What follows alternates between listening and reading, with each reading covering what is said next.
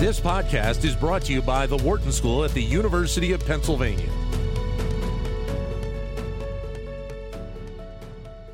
So, the manufacturing sector has had an interesting run in the last year or so. There has been the start of great investment from some of the uh, government programs initiated by the Biden administration, but there's also been a bit of a run downward right now in terms of how manufacturing is doing with an up and down economy. But what is the path for 2024? Deloitte has its annual manufacturing outlook out. John Coykendall is national sector leader for industrial products and construction for Deloitte, and he joins us to break down what they have uh, found out. John, pleasure to have you with us. Thanks for your time today. Thanks, Dan. Pleasure to be here. So before we dig into next year, I think it's also important to kind of get a sense of of where we think manufacturing is right now. What's your read at the moment? Well, it's a great question, Dan. And as uh, as you can imagine, we spend a lot of time looking at that, talking to our clients, talking to executives in the industry. And I think you, you hit it well in your in your opening. Uh, there's, I, I, think, a lot of positive momentum in manufacturing, uh, notwithstanding some continued headwinds. I would say, as I look ahead, uh, the balance of this year and ahead to next year, I'm incredibly excited about the potential that 2024 holds for our manufacturing industry. I think we have a, a once in a lifetime record level of investments, both public, private sector investments in the industry. Again, not without challenges, but I, I believe we're seeing moderation in some of the, the challenges that we've all been talking about here for the last couple of years, such as talent, inflation, and supply chain. So I'm incredibly optimistic about what the future holds for our manufacturing companies. All right, so break it down for us. What is it that you're expecting to see play out next year? Let me start with a few facts that I think lay lay the foundation for the optimism I just shared. So if you look at 2023, and again, you were asking kind of what we're seeing right now, we saw 20 times the amount of investment in semiconductor and clean tech manufacturing as what we saw back in 2019. And that's a direct result of the three major acts that the Biden administration passed, the IIJA, CHIPS, and IRA, and a record amount of private investment that has followed those. What we've seen along with that, 200 new clean tech manufacturing facilities representing over 88 billion in investment, 75,000 new jobs expected from that. Construction spending alone up 70% in July of this year over a year ago. And, and the list goes on. So a lot, lot of facts, I think, sort of back up the excitement and the optimism that I'm feeling and I'm sensing when I talk to our manufacturing clients. What's the expectation then that how much uh, of this growth then will play out this year? Because I think the belief is that with a lot of that investment – uh, you're going to be talking about this playing out over the next decade or so, correct? I think you're exactly right. And as I as I think about it, we we may be in what we'll look back on and call the the decade of manufacturing. Right, back to the level of investment that that I just talked about. We we haven't seen anything like that, at least in in my lifetime. And I think the impact it's going to have, we're, we're just starting to see it and it's going to play out over you know the balance of this year, next year, and and the coming years. But again, that's that's what make you know gives me gives me the optimism that it's a good time to be in the manufacturing business. Where do you think the, the, the labor side of things fits in, and how much are, are manufacturing companies dealing with some of the issues that other companies are dealing with about making sure that that they keep the, the, the valuable employees that they need to have? It's a great question, and and for sure, labor has been one of the top three challenges I hear cited, and you know, every earnings call, every conversation with uh, with executives in the industry, and it's it's been with us really since COVID, uh, which, as we all know, kind of reset the the way we we all work and operate. To your question, 75% of the executives we surveyed in, in a, as part of this study put attracting and retaining talent as the primary business challenge. So num- number one thing they're worried about. And to the second part of your question, when you look at the manufacturing workforce, nearly a third of people working in the industry are over 55. And that means they could potentially retire, you know, in, in, in pretty short time period. And so what manufacturers are focused on is number one, how do you retain those people? Number two, how do you attract new people into the workforce? And some right. of the things that we're seeing companies look to do is apply you know, digital tools and technologies to things such as training new workers and helping them more rapidly come up to speed. You know, automation and digitization are also a way to remove some of the more menial tasks that sometimes drive people out of the workforce.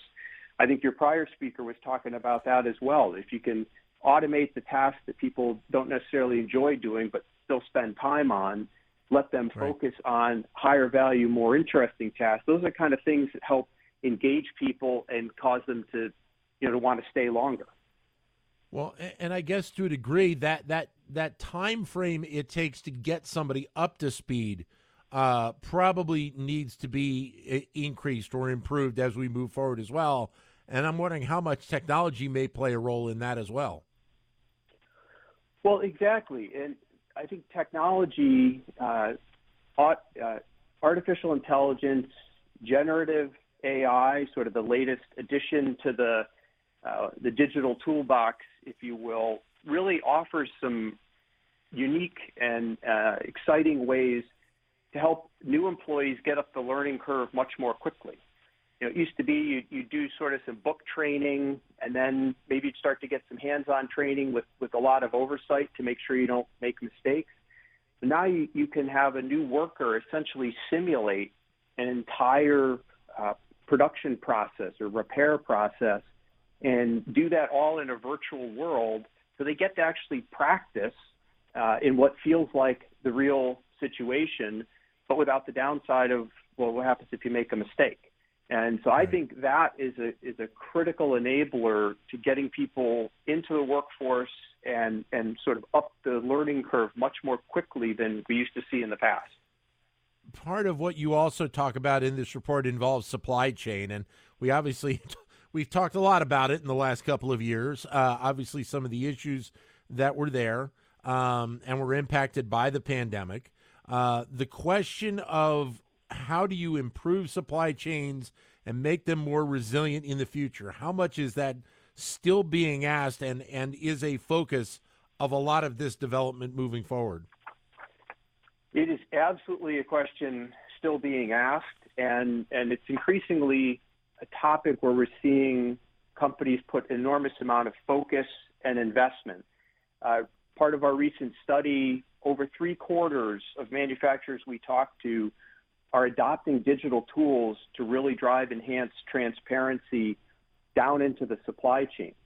As, as, as you alluded to, over the last couple of years, uh, we've heard a lot from companies about supply chain challenges. As a matter of fact, I would say virtually every earnings call I listen to, companies are talking about missing the top line or the bottom line or both because of supply chain. Don't have the parts, uh, delayed getting delivery. I think the good news sure. is we are starting to see improvement. Average delivery lead times peaked at an all-time high of 100 days back in July of 22, and now they've come down to about 87 in uh, August of this year. So it's still right. Still much higher than the pre-pandemic, but but absolutely moving in the right direction. And part of what has gone on along with this is is that level of investment into uh, it's both visibility and resiliency down in the supply chain. All right, so step one is you got to be able to see below your your next tier supplier, actually further down, and really identify proactively where there may be problems.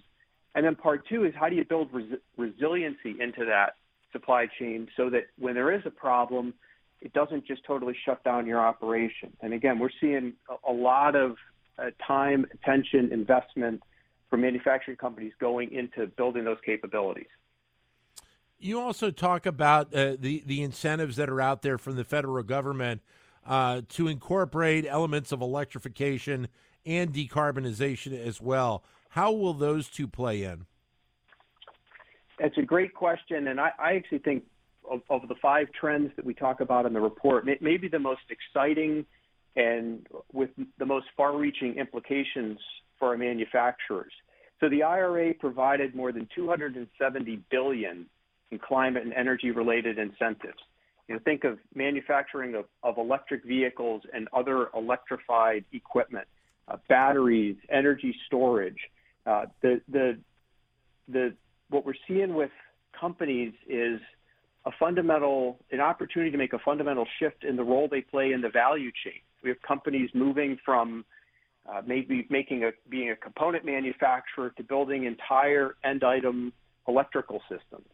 And so I, I think I think over the coming years, the the whole push to uh, electrification, decarbonization, all in support of the energy transition, is is going to open up all kinds of opportunities for manufacturers. And the reality is, you are not going to accomplish decarbonizing the world uh, without manufacturing at the center of the table. Right, and and the expectation though is that it still it still is an important component uh, as you move forward. I guess the challenge is uh, the varying levels of focus on it depending on the country that you're in. That's certainly true. Uh, I think what we're seeing here in the U.S., uh, as we've talked about earlier, is, is heavy level of incentives. Uh, in other parts of the world, in some cases, the, the focus is more on you know regulations, as thou thou shall or you must to participate uh, in part of the manufacturing industry, invest in it. I think regardless of which way you come at it, that, that I mean, it's clear the direction we're headed. The pace may vary by region, but I think for manufacturing companies, the the, the ones that are going to be leading in the future are the ones that are going to, you know, take point in how to how to electrify and drive their their products to be more sustainable.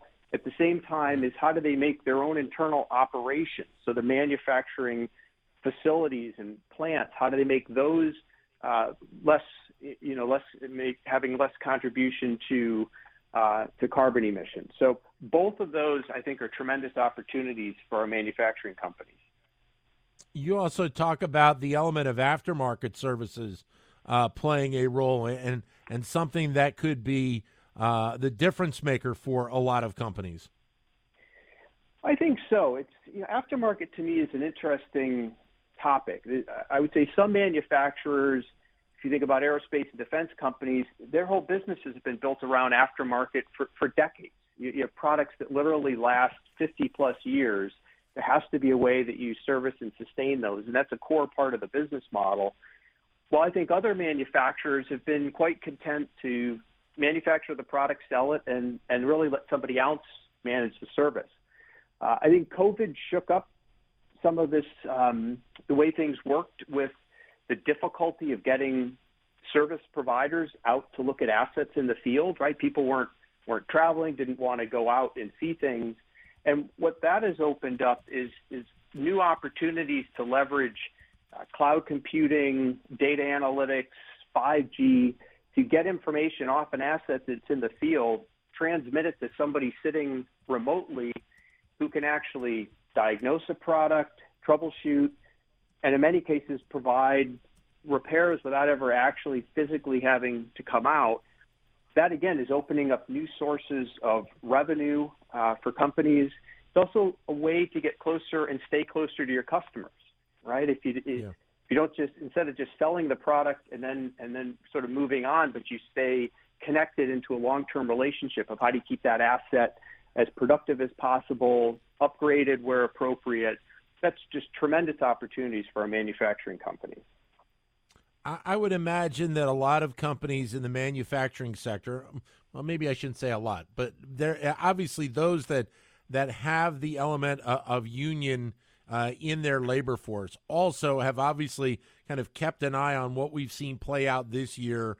Uh, the auto uh, obviously uh, strikes uh, playing a a big piece to that, uh, and, and it probably has to be even more kind of in their thinking uh, of, of, that type of disruption as an impact as you move forward? I, I'm, I'm sure it is. It's back to the talent topic that you know that we we talked about at the beginning. I think on the on the talent front, one thing that's going, uh, I think, in the favor of, of manufacturers is while there's still certainly some tightness in the labor market, uh, we've seen a, a 19% reduction in voluntary turnover, which says to me that people aren't just changing jobs as much as we saw maybe a year ago, where, where people just move every time there was a better opportunity. Uh, people are staying put longer. That is obviously beneficial to our manufacturing clients, uh, given what it takes to bring a new employee up to speed, as, as, as we talked about a few minutes ago. What's what's the overall thought process then for 2024? Do you think when you kind of capsulize uh, everything kind of in this sector right now? as I said, you know, from the beginning, I'm incredibly excited about the opportunity for manufacturers in, in 2024. I think they'll continue to tap into the record level of investments. When I step back and, and, and just think about what manufacturing represents, you can't produce the things that we count on to power our lives, transport us around the world, build the buildings that we live and work in, and protect us without manufacturing. And you can't, you also can't solve complex problems like decarbonization, as I mentioned earlier, without manufacturing. So I, I put that together, and I think it's, uh, I think the next year looks, uh, I feel I'm more optimistic about 2024 than I, I, I was if we were talking a year ago, looking at 2023. I think the, yeah. the thing we haven't talked much about um, yet is just this the proliferation and expansion of digital transformation, digital tools, uh, yeah. everything from artificial intelligence, generative AI, cloud computing, um, 5G, virtual reality. I mean, the list the list goes on. But those those tools all have tremendous potential for manufacturing companies uh, as, to make their operations more efficient, but also to make their employees more excited uh, about the work that they do, and to remove some of the tasks that can that can be a drain on an employee and really let them focus on the higher value add things. So I put all those together and and again it's why I feel so great about where this industry is headed. Off of that, I'll finish on this question then. Are we at a point right now and and I think the question is still out there that the component of digital technology and AI there's been a question about whether or not it was going to take jobs or it was going to enhance jobs. I think more and more people talk about the enhancement right now. Is that the mindset of both companies and and workers in the manufacturing sector right now? I think so. I, I look. There's always a worry around new technologies that it just it's it's a way to to displace jobs or replace jobs. Uh, I think what uh, what these technologies have the potential to do, though, exactly what you said. It's it's how to enhance jobs. It's how to enable people instead of spending their time gathering data and trying to put it into a spreadsheet and build models. Wouldn't you rather spend your time looking at the output of a model and thinking about, okay, what are the what are the decisions that we need to make right now? Uh, there's so many sure. better, you know, better things that people can do with their time the other thing that's it's important, uh, maybe doesn't get as much attention, is a lot of these technologies have the potential to really improve product safety, product quality, and worker safety. Right, so so that's an incredibly important and, valuable opportunity if through better training, better quality, better sensing of, of equipment, we can make the workplace a safer place for our manufacturing employees that's incredibly powerful use of digital technologies as well. Great to have you with us, John. Thanks very much for your time. All the best. Thanks so much, Dan. Pleasure being with you here today. You too, as well. John Coykendall, who is a national sector leader for industrial products and construction for Deloitte. To explore more content from the Wharton School, visit knowledge.wharton.upenn.edu.